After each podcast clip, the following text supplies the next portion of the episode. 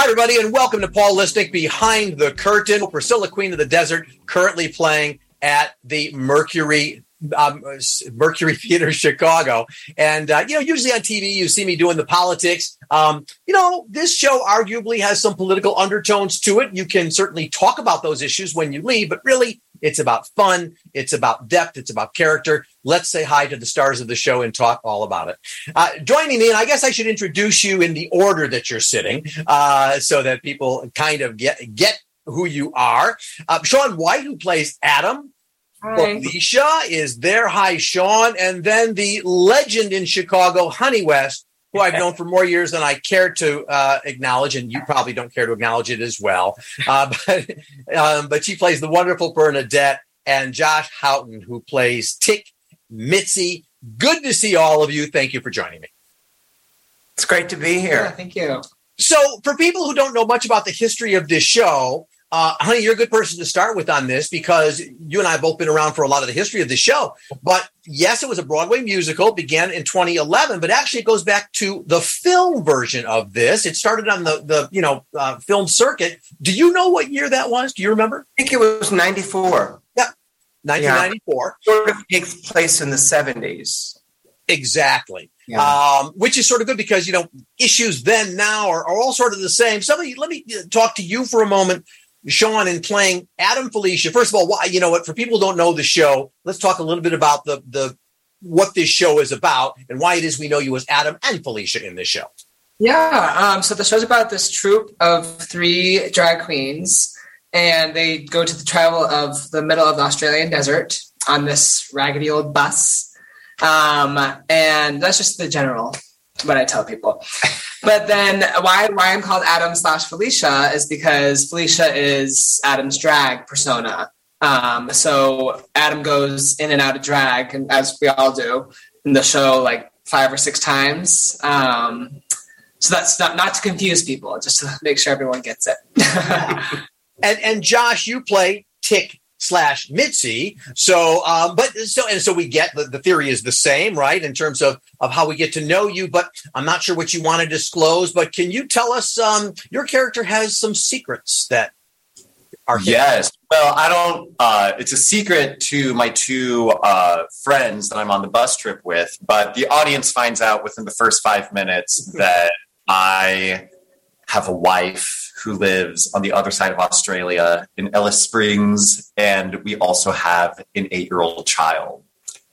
That I left that life behind, and I've never met my.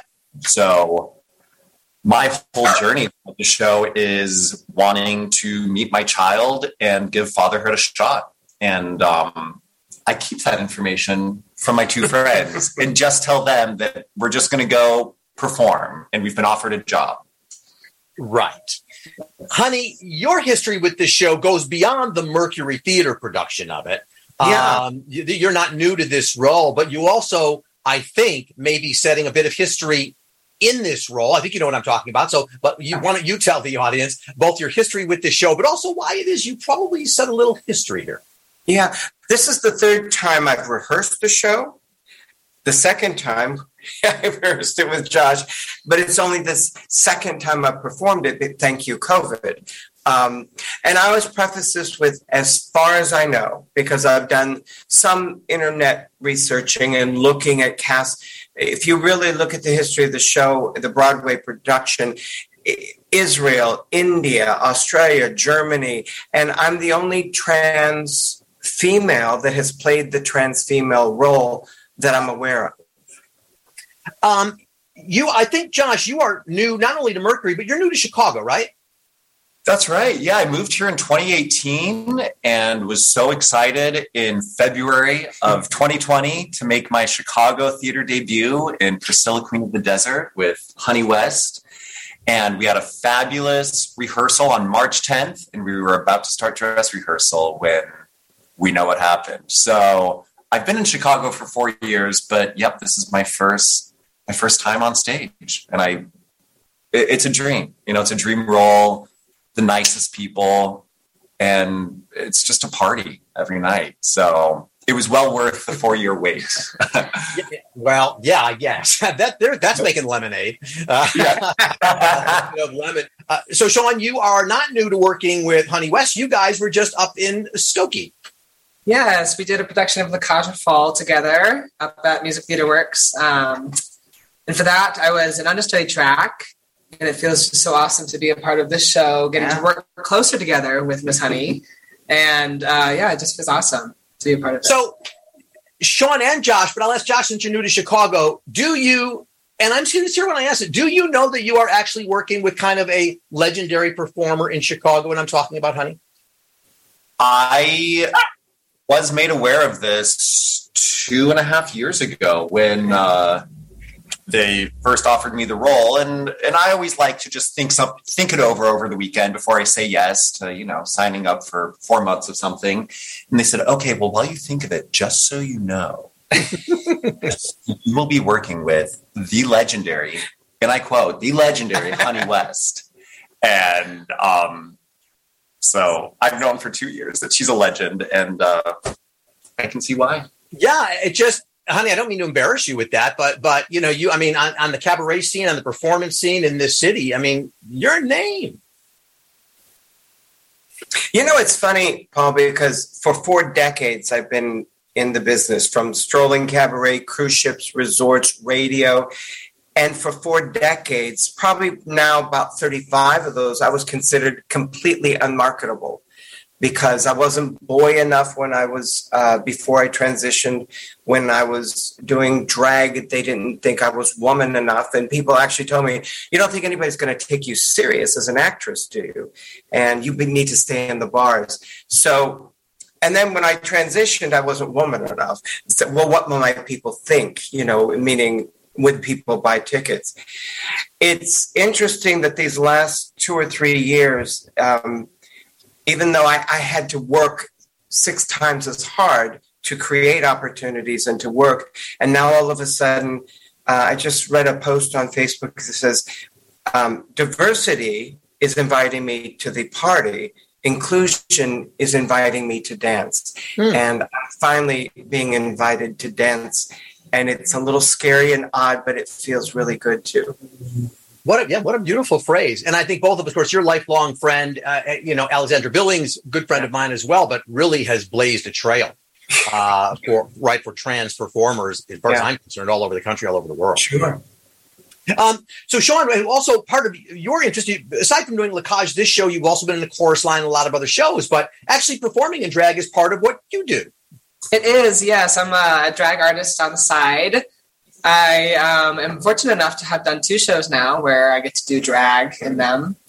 But yeah, it's it's a lot of fun. It's it's getting the best of both wor- worlds, being able to perform as much as I do um, in the club scene and and on the stage. You know, Absolutely. So it's fun to get to know you guys a little bit better because I'm so familiar with the show, but we should fill people in a little bit more about the show. One of the senses they get from that montage we we ran, the music in this show, uh, and Josh, I'll just come to you. It, amazing. I mean, uh, you know, depending on your age, I suppose I remembered every single uh, song in the show with somebody a little younger who didn't remember all of those, that music. But what an amazing experience the music is. the best music. We have It's Raining Men. I love the nightlife. MacArthur Park.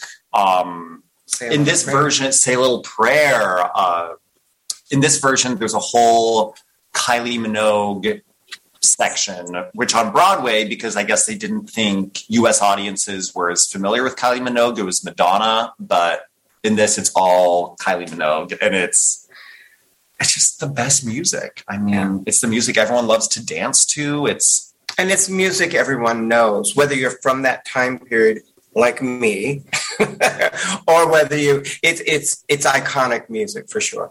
Oh, absolutely. And as I say, I, you and I both sort of remember that for just so many years. And, and Sean, interesting for you because I'm, I'm as a drag performer, drag performers typically lip sync, but in this show, y'all are really singing. oh Um, yeah. Yeah. What do you do? You have a preference? I mean, is, is the actual singing more fun than, than lip sync or, or not? Um, I, I do I do love both, yes, but there nothing will beat that moment when I'm on the top of the bus, just lip syncing my little heart away. It's just, lip syncing is more fun to me because you get to emote more, you get to make more facial expressions. While where you're singing, you have to focus on your stature, how you're using your voice, vowels and stuff like that. But it's so fun to to experience both in the show.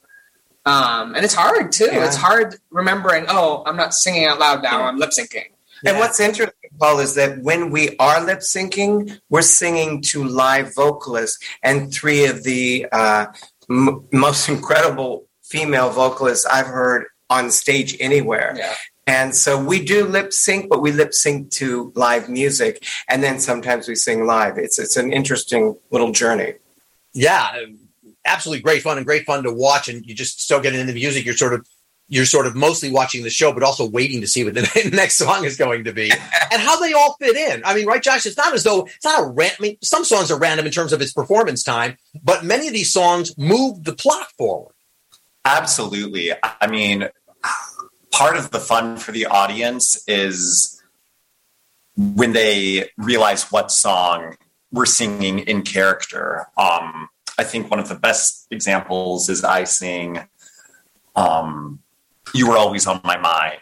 And I think that song means a lot to a lot of people. And the way it's in the show is, I think, very sweet and heartwarming. And you can audibly hear people in the audience sit back and go, oh, you know, and um, my favorite part is I am up in the dressing room at this point when they're on stage for MacArthur Park, and every time when you sing I've waited my whole life for this. And the, the audience cheers as, as, soon as you start singing. It's so fun to listen to every night while I'm changing. I'm like, well, oh my gosh. I, I actually came home uh, after that show and started playing MacArthur Park on Alexa uh, pretty much every version I could find, um, and love the Maynard Ferguson uh, um, instrumental version actually, which was really cool.